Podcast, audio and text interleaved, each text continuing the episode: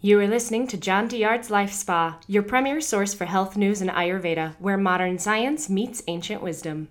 Hi, everybody. I'm Dr. John Douillard. Welcome to the Life Spa podcast. And today we have a really special guest, probably one of the top researchers in circadian medicine on the planet, uh, Dr. Sachin Panda. He's a professor at the Salk Institute in California. His lab studies how circadian rhythm in metabolism is an integral part of metabolic health and longevity. In preclinical animal models, he discovered that consuming all calories within a consistent 8 to 12 hour or time restricted feeding can sustain daily rhythms in anabolic and catabolic metabolism. Such temporal regulation of metabolism can prevent and reverse chronic disease and increase lifespan. That's what we're going to talk about today, is how to use your rhythms, your lifestyle to prevent and reverse chronic disease and increase lifespan. To translate his preclinical findings to improve human health, he's developed a really cool app called My Circadian Clock, which you can get. It's called My Circadian Clock. Get that app. The app is being used to study epidemiology of daily patterns of activity, sleep, and food intake, and run parallel, parallel interventional studies to test the impact of time restricted feeding on various chronic diseases. He also wrote a phenomenal book called The Circadian Code. I really highly recommend you all pick up this book. It's a it's a it's a book you literally can't put down, and once you put it down, you're going to want to keep going back to it because the the information about you know the ancient understanding of Ayurveda being in sync with the natural cycles of nature Ayurveda 101, we call it, is completely validated by Dr. Sachin Panda's book, The Circadian Code. Please pick that up. Dr. Sachin, so good to meet you. Thanks for being here. Thank you. And uh, I'm really glad to be here. So, um, uh, you know, I wanted to, before we dive into time restricted eating, which I know that's a big piece of your work, I wondered if, if there was anything, you know, since you wrote this book in 2018, I wonder is there anything that's kind of new and topical in your world that you're researching that's really cutting edge that you do you go home at night thinking about? You know, since uh, I wrote the book, uh, I realized that uh, in the US alone, almost half of the adult population um, has hypertension or high blood pressure, and also nearly half of the adult population is pre-diabetic or diabetic. Uh, so many of our studies uh, in both animal models and humans have shown that time restricted eating which is now popular as intermittent fasting can prevent and better manage pre-diabetes and type 2 diabetes. So that's why just recently last november I wrote another book, The Circadian Diabetes Code, that incorporates many recent research findings in this field um, uh, for the for everybody. So uh, that's called the Circadian Diabetes Code. And at the same time, right now, if you look at clinicaltrial.gov or its equivalent uh, websites that track clinical trials around the world, we find there are nearly 100 clinical trials um, undergoing on right now that there's the impact of time restricted eating to prevent or manage um, various diseases starting from pre-diabetes diabetes cardiovascular disease uh, cardiac rehab various forms of cancer um, and many more. So i'm super excited and i think we are at the beginning phase of this revolution where we'll have a lot of um, rigorous clinical trial on eating pattern intervention and its power in producing beneficial health impact with or without medication. Many of these studies are with uh, allopathic uh, or the modern medication, and some of them are without. So I'm super excited and looking forward to many of these results to come in next few months or years.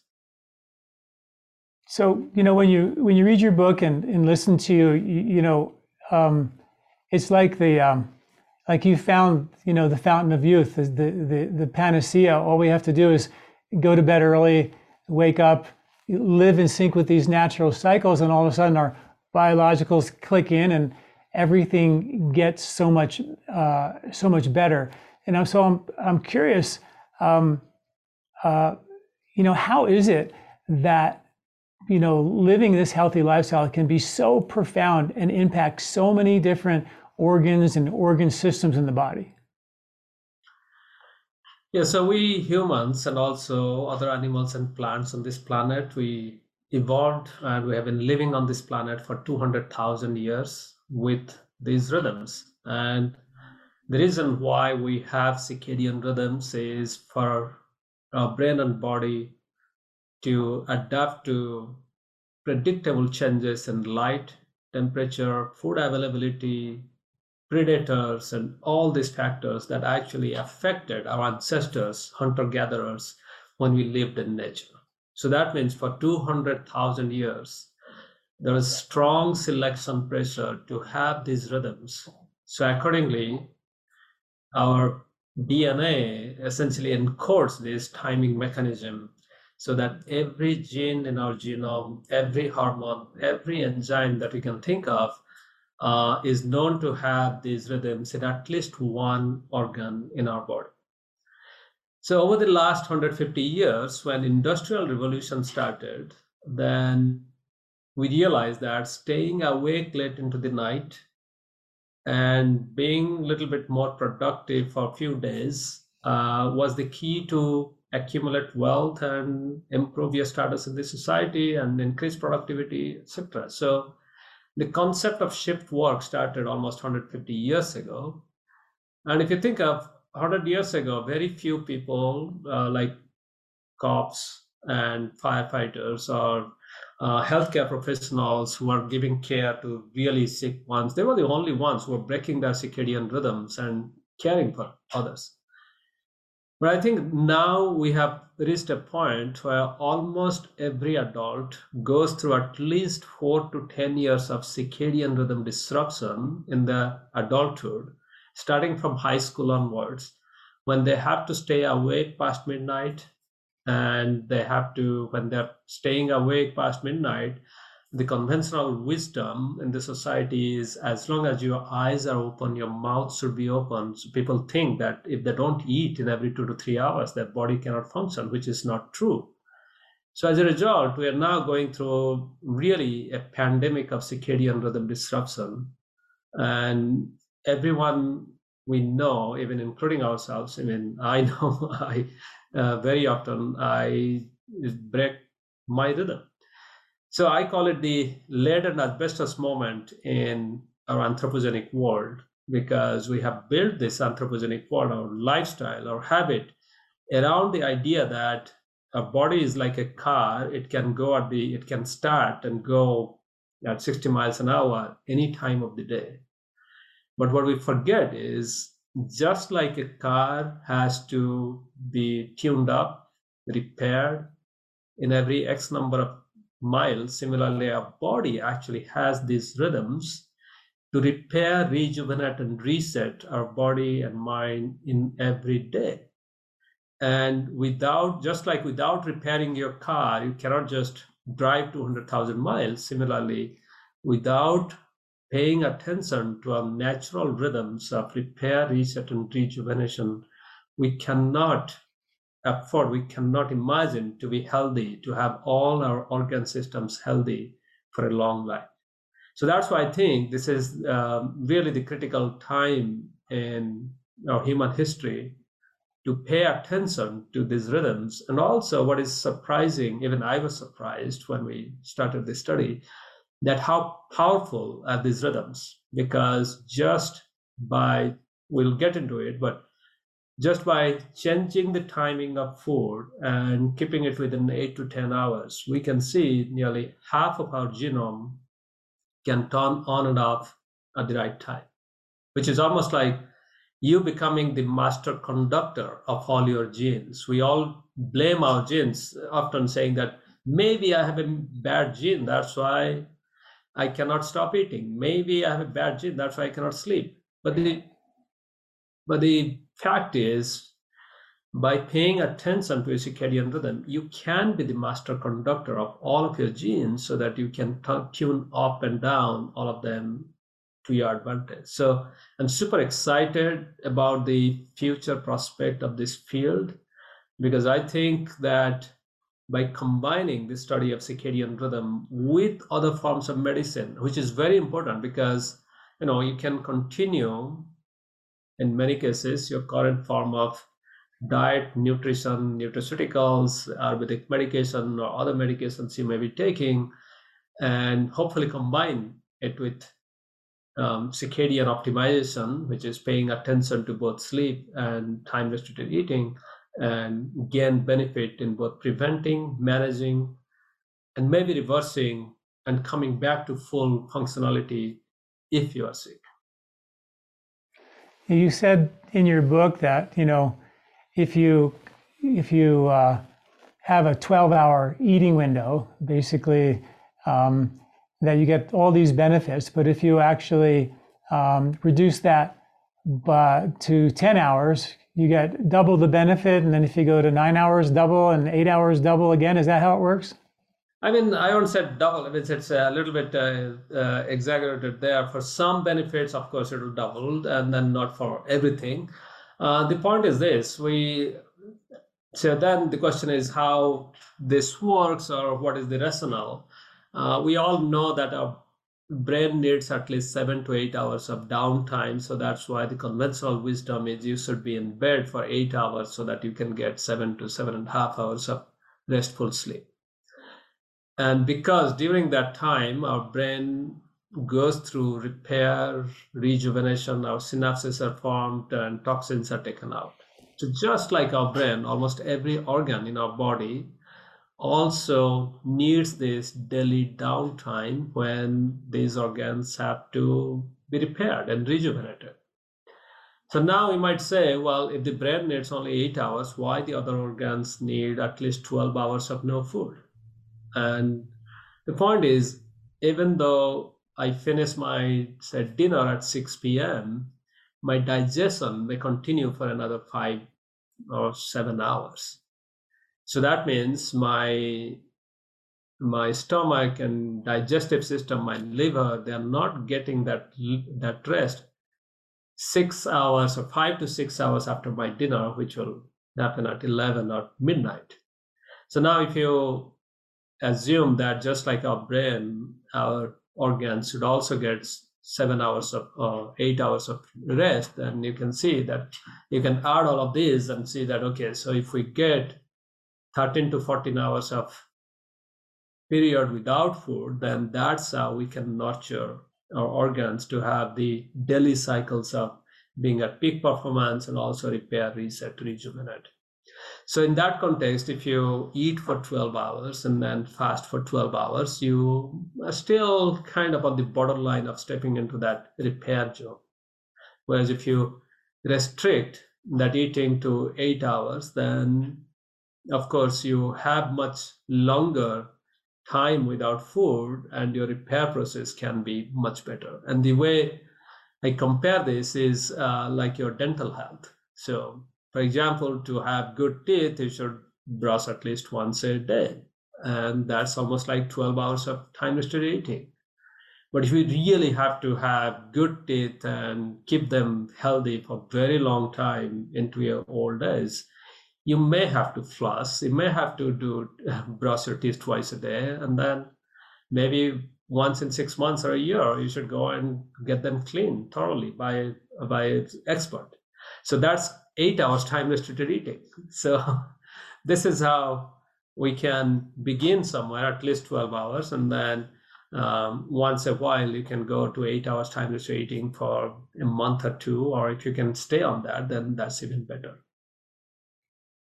There was some uh, early research um, done that's been somewhat replicated about when you fast for too long, you know, 12, 13 hours even, that it can actually cause some gallbladder issues and things like that. Have you run across that research? It was not actually intervention research, it was a correlation. And, and this was from NHANES study uh, this is the nutrition health um, um, study that is going on since 70s and right exactly And the point is this: in 70s, if you look at the first half of 70s, uh, what the researchers found was women who were dieting, it was not actually fasting for 12 to 13 hours, who were dieting and potentially dieting by not eating at night, they had a slightly high incidence of gallbladder issues.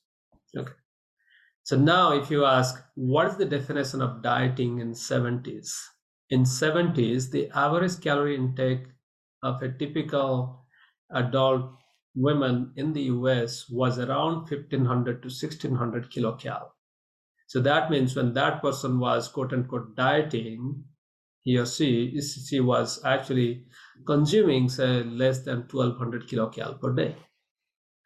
And so then the question is whether it was due to chronic low calorie intake combined with this long overnight fasting that was causing some increase in gallstone. And it was also on very small number of individuals. It was less than 300 people.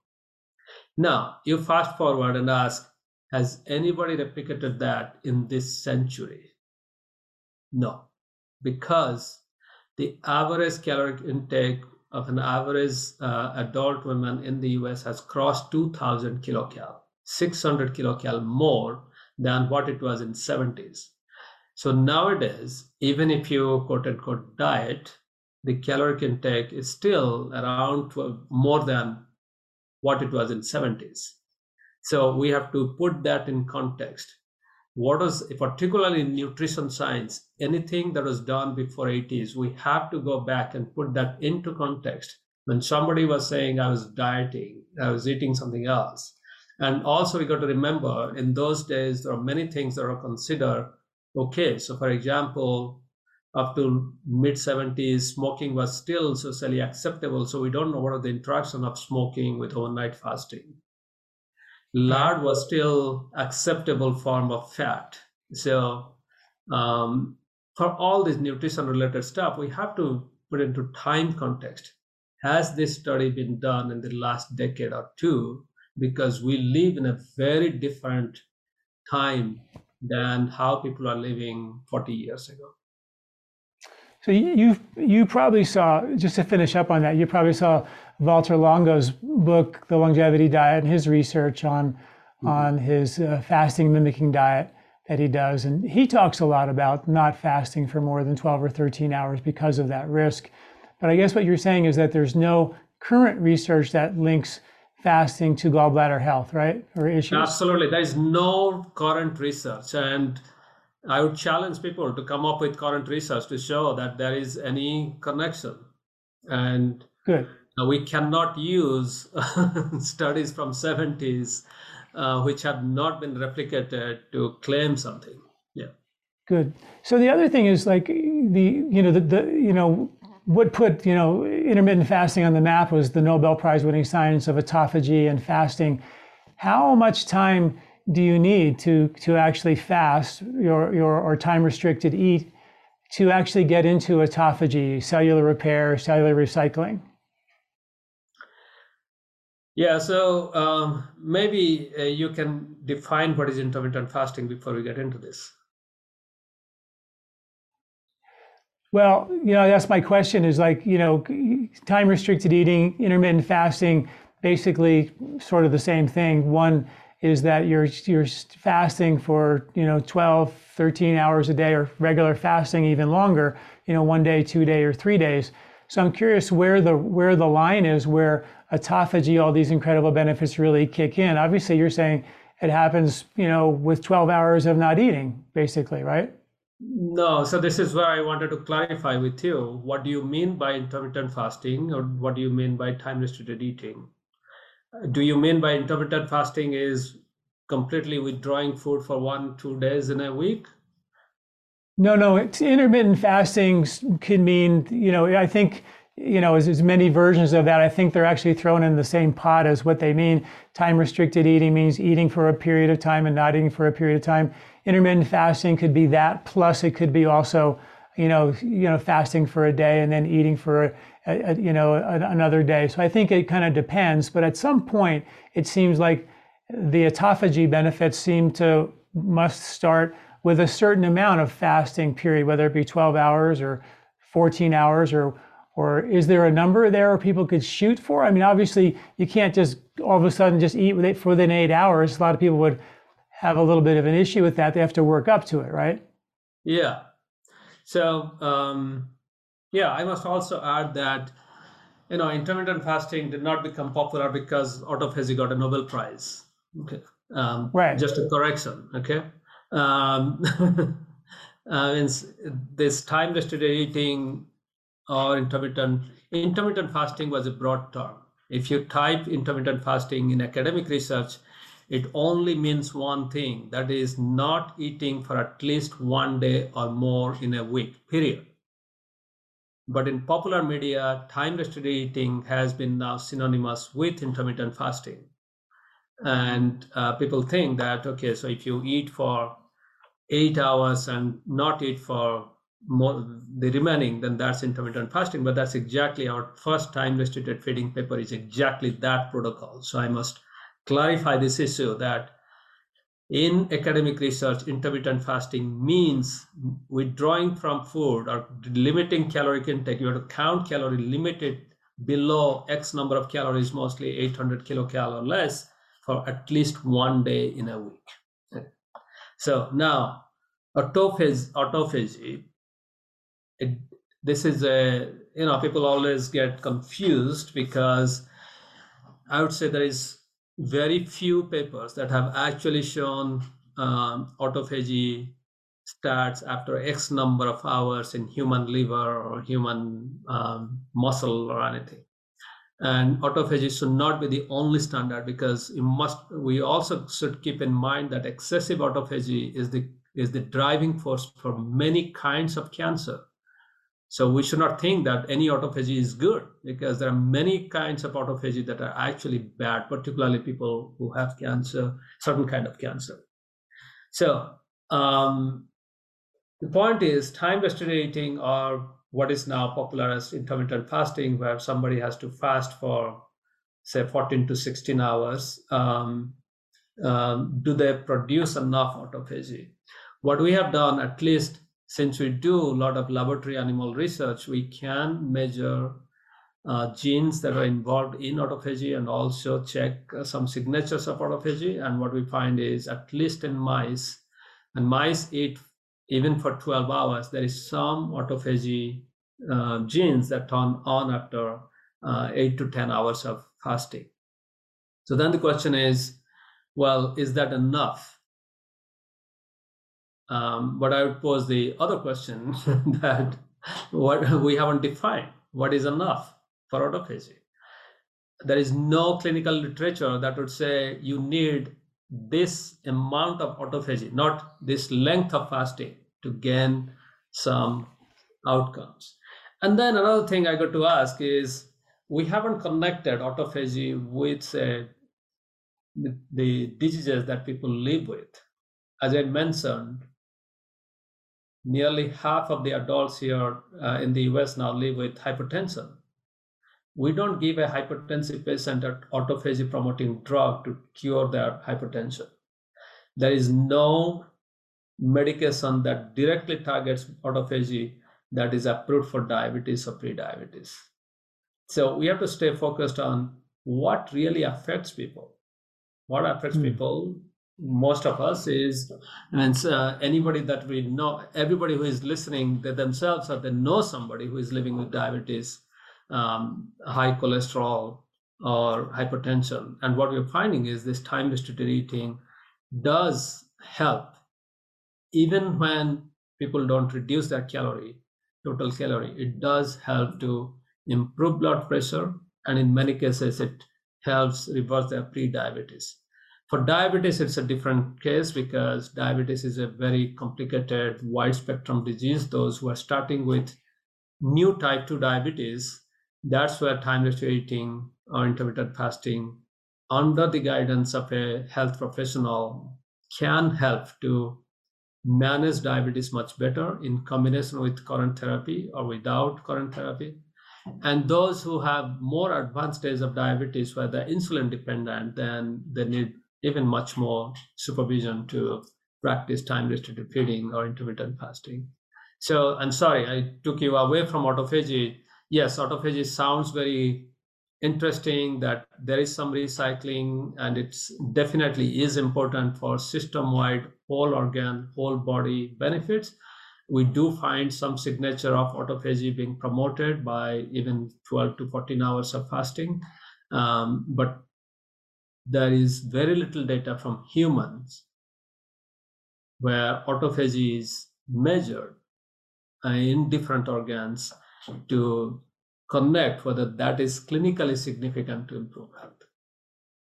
So maybe that's good news for folks where they only have to time restrict their diet, you know, eating within a 12, 10, or 8 hour window and they don't have to fast for a whole day or days and you know two or three days to get what they're shooting for, which is these Nobel Prize winning benefits of autophagy. And maybe they're chasing something that may actually not exist or may may even be harmful if you fast for too long. So is that a proper yeah. kind of assumption that you can actually do some damage if you fast too long. And what your research is showing that you really only have to stay within that eight to 12 hour window and all the benefits are there. Is that accurate? Yeah, I mean, when we think about a lifestyle, so that's why we have to think about what is a lifestyle versus what is an intervention. Lifestyle is something that we do every day. It becomes part of our life that we don't have to even think about it. Your body gets used to it. And right you you get used to eating within 8 10 or 12 hours. Your body adapts and all these rhythms are tuned up and this is something that anyone from 10 year old to 100 year old can do eating within 12 hours at least. And then many people can do within 10 hours and some people can do within 8 hours and as a lifestyle. And when you think about this long fasting uh, which is 3 to 4 days of reducing extreme reducing calories, those are interventions. Some people can do them once in three months, once in four months, or once a month, but those are not your lifestyle. We're talking about lifestyle that you can do every single day. And yes, uh, there are benefits doing fasting for one day, two days. There are many religious fasts that people do, and um, those who can do them um, is much better. Um, but those who are with some existing conditions, for example, type 2 diabetes or insulin dependent diabetes, doing this long fast may require that you should be wearing a continuous glucose monitor, checking your ketone, and should have access to a physician in case something goes wrong. Right, right. So um, many people who time restrict eat or intermittent fast, they call it, you know, um, their favorite way to do it is they wake up, they skip breakfast, they say a cup of coffee doesn't actually uh, interrupt the fast, which I think you would disagree with. And then they'll have lunch and they'll have supper and then they'll go to bed. So they eat lunch and supper. Now, from the Ayurvedic perspective, you know, breakfast is a really important time of the day and lunch is a really important time of the day. And there's a lot of studies that show if you eat the same calories at breakfast and lunch versus lunch and supper, that people who eat breakfast and lunch front load the food, they they actually you know lose more weight and their metabolic health is significantly better. So talk to us about the science behind why we should have breakfast and how important breakfast is from the circadian clock perspective. Yes, I mean, uh, the literal definition of breakfast is breaking the fast. So your first meal is always the breakfast. the point is, okay, so when should you eat after waking up? Um, yeah. So now, if we put all of this to, so let's step back and ask, okay, what are the key discoveries in the field of circadian rhythms that will help us frame this question? How should we live our 24 hours day? When should we eat, sleep, uh, etc.? So there are a few things. One is uh, we know that sleep, particularly being in bed for eight hours at consistent time, is very important. So let's keep that in mind being consistent and being in bed for eight hours. Second thing, there is a connection between the nightly hormone melatonin and our metabolism because melatonin is the hormone that rises two to three hours before we go to bed and it stays off throughout the night as long as we sleep. And then after we wake up and we go out have some exposure to light whether it's the bright light in your bathroom or you go out then it takes an hour two or even slightly more for that melatonin to go down. What we did not know for up to 10 years ago maybe was melatonin uh, just like melatonin makes our brain to sleep it also makes our pancreas to sleep so that means um, when melatonin levels are rising or higher um, that happens two to three hours before going to bed and one to two hours after waking up um, it reduces the function of pancreas in producing enough insulin in response to glucose. And most of our food has some carbohydrate. Doesn't take too much carbohydrate to trigger insulin release so now if we put this together then what comes out of it is we should avoid food for at least 2 to 3 hours before going to bed and we should avoid food for at least 1 or 2 hours after waking up. So uh, the other thing that came into that people knew for a long time uh, since late 70s, but now there is more molecular mechanistic understanding, is our pancreas is more efficient in responding to glucose in the first half of our wakeful hours. So that means if someone is waking up at 6 a.m. and going to bed at 10 p.m., then maybe till noon or so, this uh, our pancreas is really good in producing enough insulin to take care of the glucose rush, which means that we should have our breakfast um, and means a good meal, big size meal, in the first half of the day when our body is prepared to process it. But it should not be too close to waking up. We should not just wake up and have a big breakfast because that's when insulin is also not produced. So that gives us a very narrow, a reasonable window that is after waking up, wait for one or two hours, have a big meal, and then count your eight to 10 hours window to finish your meal. Because your last meal should not be two to three hours before going to bed. So it creates, our body is already designed to have this window of almost 12 hours because eight hours in bed, three hours before bed, no food, one hour after waking up, no food. So that takes away 12 hours. There is also a societal reason why we should not, why we should skip the morning meal and uh, just eat a big lunch and late dinner.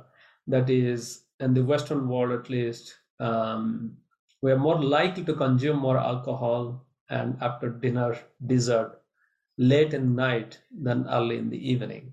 So if you're early, if you're finishing front loading and finishing early, then inadvertently many people can reduce the alcohol intake, their sugar intake from post dinner dessert. So as a result, we have two reasons. One is biological reasons why we should front load our calories, and then a societal reason why we should front load our calories. So the idea is wake up, and that gives you time to do the your yoga, breathing, meditation, exercise. Yeah. Two hours later, have your meal, yeah. and then from there starts your eight to ten to twelve hour eating window, whatever whatever it is, right? Yeah, and then that window should end two to three hours before bedtime so you have your body has time to wind down and digest food before you go to bed and that's also to the time to uh, kind of uh, relax so uh, now let's come back put all of this together and then we'll come up with six basic rules or basic uh, ways we can organize our day and I always say that our day starts from the time we went to bed last night, because when we went to bed and how long we stayed in bed decides how alert and energetic we are in the morning. So, rule number one would be go to bed at a consistent time every night and then be in bed for eight hours because these eight hours in bed will give you seven to seven and a half hours of restorative sleep. And that's when growth hormone is produced and your many stomach lining and many organs are repaired. So that's very important. The number two is after waking up wait for at least an hour or two before your first meal because by waiting for this one or two hours and as you mentioned this is the time when you can do your yoga pranayam or exercise. Um, you are slowly allowing your body all the organ systems to wake up and synchronize themselves. If possible if you're doing it outdoor or if you're having some exposure to light that will also synchronize your brain clock during that one to two hours wait time and the number three, which is most important, is starting from your breakfast count 8, 10, or maximum 12 hours, within which you should consume all your calories. Of course, um, water is permitted outside this window. And there are many studies showing that this 8 to 10 hours eating and rest fasting has numerous health benefits for preventing, managing, or reversing chronic disease. The number four is don't forget exercise. Um, at least if you're pressed for time, then afternoon exercise is much better because that's when muscles are better prepared to exercise and also we have low risk for injury from exercise. So even brisk walking and there are studies that are showing that the same exercise done in the evening is more effective in reducing blood sugar than the exercise in the morning. And there are many studies coming out along that line. And it makes sense because our ancestral hunter gatherers used to run back home at the end of the day to stay away from predators and come back home. So we are designed to have that high burst of exercise or physical activity in the late afternoon or evening. And then another fifth rule is to be outdoor for 30 to 30 minutes to an hour every day. Because daylight, this is another big discovery from our lab over the last 20 years is daylight, particularly the blue spectrum of light, which is rich in sunlight, is the most potent to synchronize our brain circadian clock. It's also very potent to reduce depression and improve alertness and brain function. And as you know, daylight is plentiful and free is the best antidepressant, then why not to step outside for 30 minutes? So that's why I said in the morning, if you can do your yoga, pranayam, or any activities outdoor, then you get double benefit. And then number six is at least two to three hours before bedtime, avoid food and avoid bright light because bright light can disrupt sleep and be very difficult to fall asleep. So, by following these five or six simple rules, you can synchronize your circadian clock and be in rhythm. And um, most importantly, you'll be the master conductor of your own genes and organ systems. And there are many clinical studies, epidemiological studies, and preclinical animal studies showing benefits of each of these six different roles or combination of roles um, are beneficial for a long, healthy life. And what about the, the size of the meal? Um, you know, in Ayurveda and traditionally around the world, people have their bigger meal at lunchtime. That's the, the main meal of the day, and a lighter supper, soup like supplemental meal in the evening. What's your take on that from your research? Yeah, we haven't done much research on the meal size, particularly lunch and dinner, supper. Uh, but there are other uh, researchers in the field who have done many studies, and what they're finding is, you know, bigger meal in the first half of the day helps. Now this is where again context matters because you know until industrial revolution, people just could not get up and open their refrigerator and pull out a big breakfast. People had to wake up and then maybe find a little bit of food to keep going. And then people would light a fire or cook something. So that's why the lunch used to be uh, the biggest meal um, for practical reason.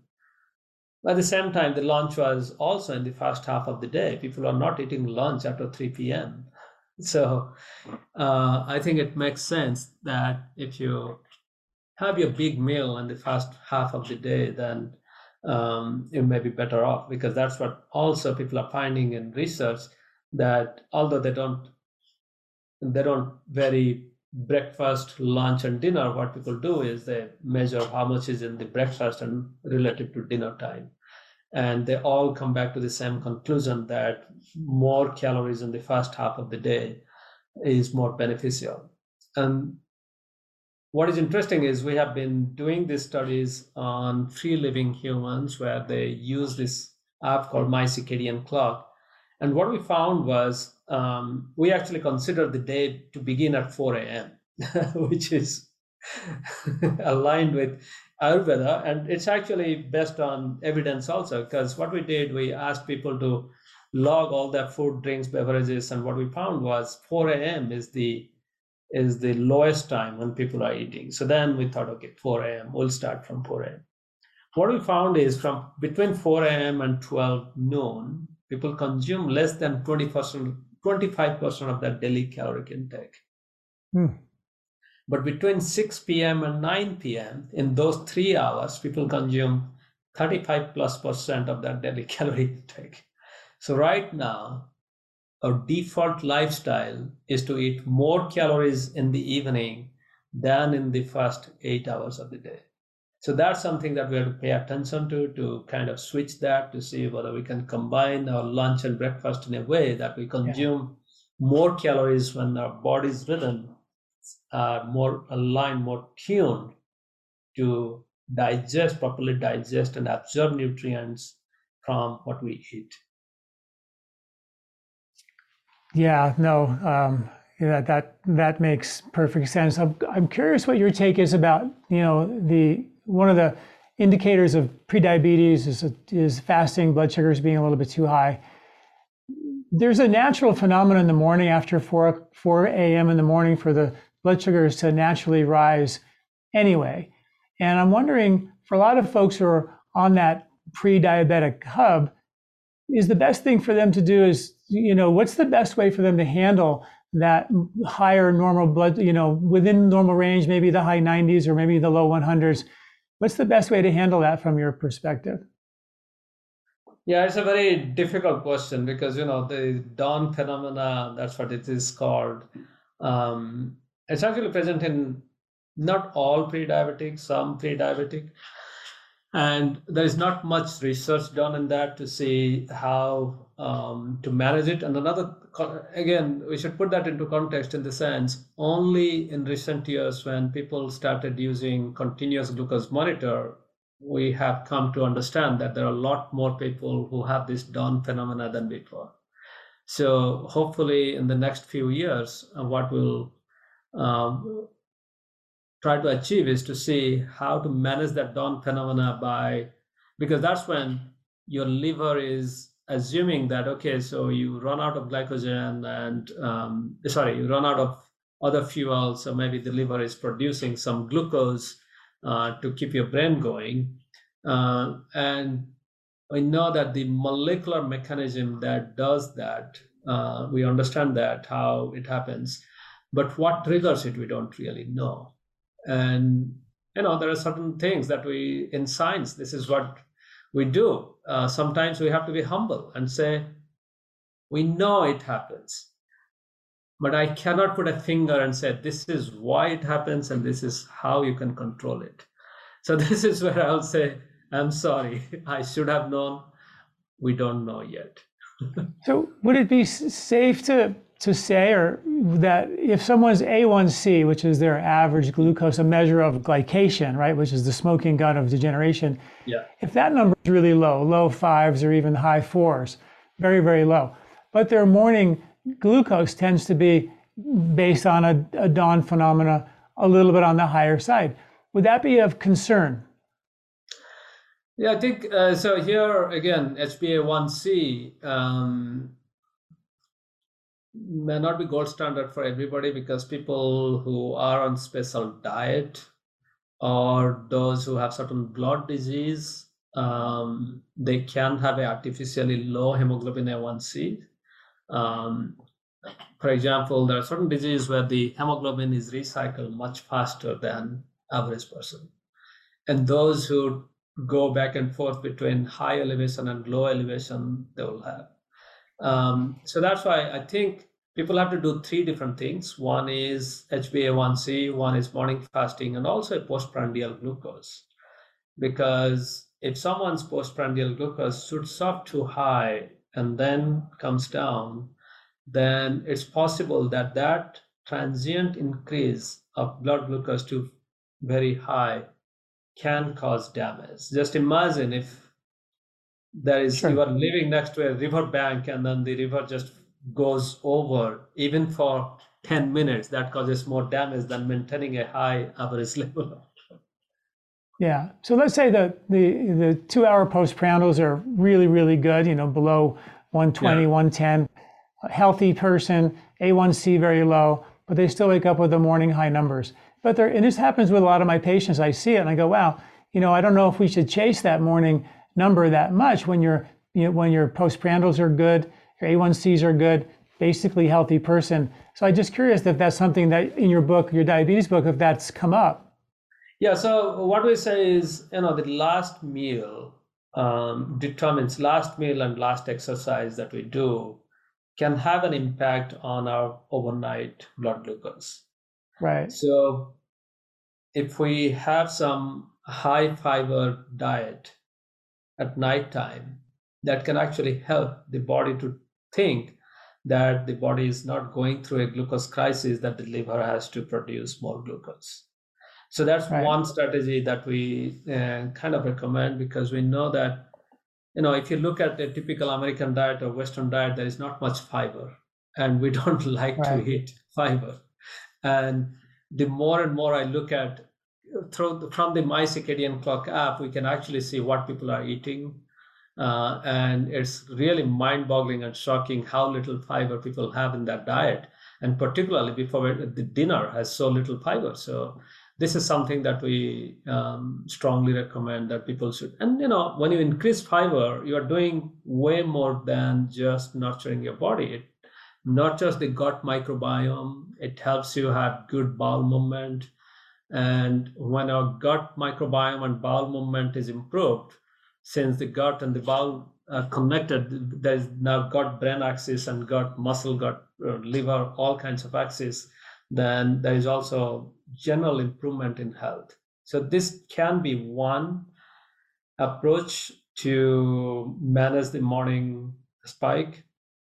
Another one to keep in mind is um, some people may watch whether they are they have sleep apnea because those who snore or they know that they have sleep apnea that can also create a fight or flight kind of res- response and that's may trigger blood glucose rise. So managing your sleep apnea may also help so I want to kind of finish up with talking a little bit about melatonin. You know, if in the wintertime, which is, I think, a great example, the sun, depending on where you live, might set at five o'clock. People go to bed at 11 o'clock. When the sun sets, the melatonin starts to increase, right? So there's five, six hours of melatonin because people are in their house watching TV that they're not getting because of the light exposure. And then, and then, um, so we're missing out on six hours of melatonin production, which is a, you know, not just a sleep hormone, it's actually a detoxifying, rebuild, repair, rejuvenate, kind of reset your circadian your rhythms with your biological clocks. That's what's trying to happen, right? You're trying, isn't that what melatonin is trying to do? Is to reconnect those rhythms so they function, go off and on at the right time. So, how do you handle that? Obviously, you know, you said melatonin go, you know, starts to uh, increase two to three to four hours before you go to bed. But does that happen when the lights are on? And if your lights are on and you have this melatonin, you know, uh, deficiency, you could say, which happens even as you age, people mo- produce less melatonin as they age. Do you believe in using melatonin to hack the aging process with something? One of the research, uh, Al Louie, the melatonin researcher, did research on low dose melatonin and using very small amount of melatonin to hack the aging process, or more, possibly for a period of time to reset the circadian clock, or to mitigate the fact that you're up watching TV till 11 o'clock at night and you're not producing melatonin for those really important six hours. What do you, what do you, how do you look at melatonin from a, from a supplemental perspective? Um, yeah, I think uh, you know melatonin is one hormone that is not uh, regulated in the U.S. So, right. which means that you can take a ton of melatonin, it will not kill you, and uh, it also means that um, the means there is not too much impact of melatonin on organ system. The reason is um, a lot of the melatonin that we take is quickly degraded or metabolized by our liver. So within 15 to 20 minutes of taking popping that melatonin pill, our body is clearing a lot of it. But still, there is a substantial amount that stays. Now, what we know from melatonin research, the impact of light on melatonin production and the connection between melatonin and um, pancreas function, etc. Uh, I think few things that we can take away. That is, um, try to avoid bright light two to three hours before going to bed. Um, when we say bright light, um, it can be in your house. Particularly now, people are trying to change their light bulb and going for the LED lights and it's okay to go for that LED light, but try to get the orange shifted LED because you get three different colors. So instead of looking for the blue shifted, which makes you more happy, go for the orange shifted. And if you can, try indirect light. So for example, for reading, you don't have to have light falling on your eyes. So that's why we used to have table lamp or uh, working light. So um, managing light is a very important part of managing melatonin. Avoid going to grocery stores, drugstores late at night because all of them are super bright. Reduce your uh, brightness of the TV and also your iPad and tablet, phone, etc. So that's one aspect. Second is if you're trying to take melatonin supplement, um, uh, the first thing is yes, any melatonin supplement is may work better than none uh, but at the same time, uh, unfortunately, since it's not regulated in the US, uh, many melatonin supplement may have other things in it. So go for a good brand which is certified by various certifying agencies. And then if you're taking melatonin, as melatonin affects blood glucose regulation, try to have melatonin at least a couple of hours after your meal, after your last meal and that's very important. Just after finishing your dinner don't pop your melatonin pill. You're essentially telling your pancreas hey stop working. That will that can potentially increase blood sugar. So then it comes down to a very manageable two or three rules. That is one is avoid bright light. And if you have to take melatonin then try to take a couple of hours after your dinner and we also are observing that different people have different sensitivity for melatonin. Some people for can sure. get away with one to two milligram melatonin, they're fine, they'll sleep well. And some may need up to five milligrams. Although some studies on cancer prevention were done at five to 15 milligram, um, some may find it too much because they will kind of have a brain fog or hangover or they may find sleepy the next day. So uh, personally for example when i have to take melatonin i always titrate. I start with breaking the pill to one approximately one meg equivalent and see oh does it work?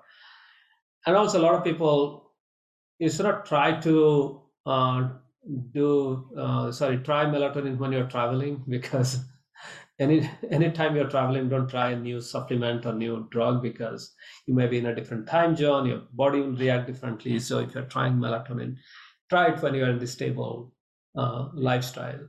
So these are some of my take on melatonin. I cannot um, say specifically what are the benefits or how much benefits that should expect because it all does depend on but most people take melatonin for sleep and for sleep these are some of the some of my opinions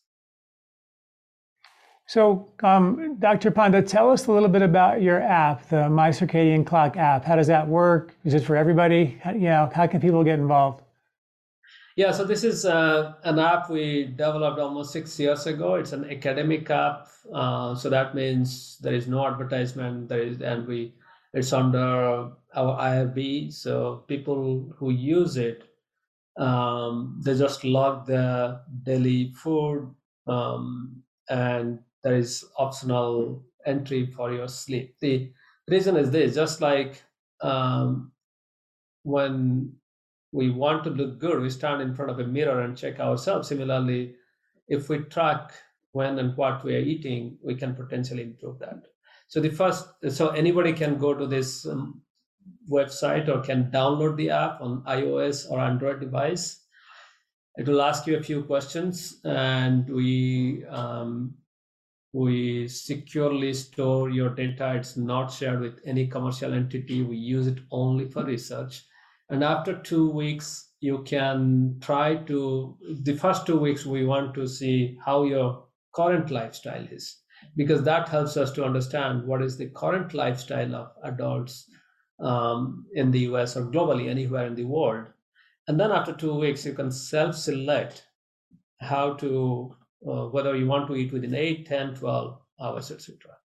The website My Circadian Clock also has a lot of blogs about uh, circadian rhythm, time restricted eating, etc. And when you sign up, there will be also daily nudges and daily information centered around circadian rhythm, timing of food, sleep, and exercise, and how it impacts your health. And thousands, tens of thousands of people from all over the world have shared their data, and I'm really greatly thankful for that because you know there are numerous apps in the world, but we as researchers don't have access to many of those data. Um, and when you use this app, uh, you are actually doing a great service because just put it into this context. We know that there are clinical trials where there may be 500 people in a clinical trial, and we get the result, and that result is used in medical standard to treat people, millions of people around the world. So that means those 500 people who participated and carefully followed all the instructions or shared their data uh, they actually did a huge service to mankind, not only their peers, for generations to come, uh, because they helped researchers to understand human biology, physiology, and how habits change. So, similarly, these few thousand people on our app who shared their data, shared their experience, actually are helping us to change, to design better clinical trials and also get that data and disseminate to others to see how people can improve their health. One caveat I don't is, think there's a yeah. One caveat is I was just to say, not, yeah. Go ahead. Well, I was just going to say there's no better reason to do to join your app than to actually be of service to helping others. There's just no better reason for that. But I'm curious along the way, do folks get information about you know the results of the study? Are they privy to that kind of ahead of time? Is that something that they, that they get uh, kind of information about you know some of the current research along the way?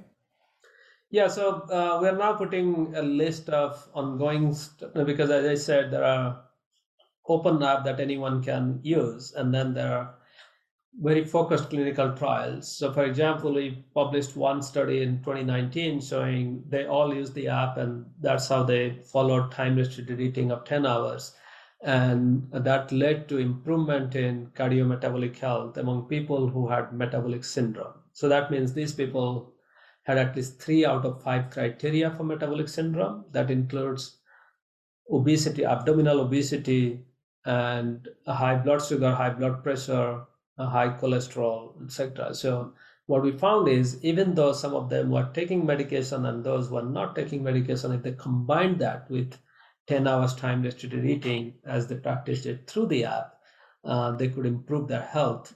There was a pilot study with on less than 20 people. Uh, and then in parallel, we have published quite a few other studies in collaboration with other clinicians um, on obesity, pre-diabetes, and we have another randomized control trial ongoing on metabolic syndrome, and also a study with firefighters because, as I said, um, nearly 20% of the working adults in the Western world, they work shift work. So that means they're going through night shift and day shift, or some of them do 24 hour shift. And we're testing whether these, these people who chronically disrupt their sleep and circadian rhythm, can they practice 10 hours time restricted eating? And if they do, does it improve their health? So these are some of the parallel studies which uh, get published, um, and the results from these studies using the app are being published almost in every two to three months. Uh, so we'll soon post all the study results on the on our website. Hmm. Fascinating. Well, I encourage everybody to to download the app. The My Circadian Clock is the name of the app. It's free, right? And uh, anyone can get it. And I also highly recommend you all pick up this book, The Circadian Code. And when is your new book on diabetes coming out? Uh, this came out in mid-November, so maybe I'll send you a copy. I'll ask my publisher to send you a okay, copy. Okay, that would be great. Yeah, we'll definitely we'll let people know about that as well, for sure. Well, Dr. Panda, thank you so much for your work. It's, it's, it's so brilliant and so enlightening for all of us. I really appreciate your time, and hopefully we'll have you back with the second book. Yeah, thank you so much for having me on your show and have a perfect circadian day. Yeah, appreciate it. All right. Thank you. Take care. This recording is brought to you by LifeSpa, where ancient Ayurvedic wisdom meets modern science. Get access to free health video newsletters by Dr. John at lifespa.com. These statements have not been evaluated by the FDA. These products are not intended to diagnose, treat, cure, or prevent any disease.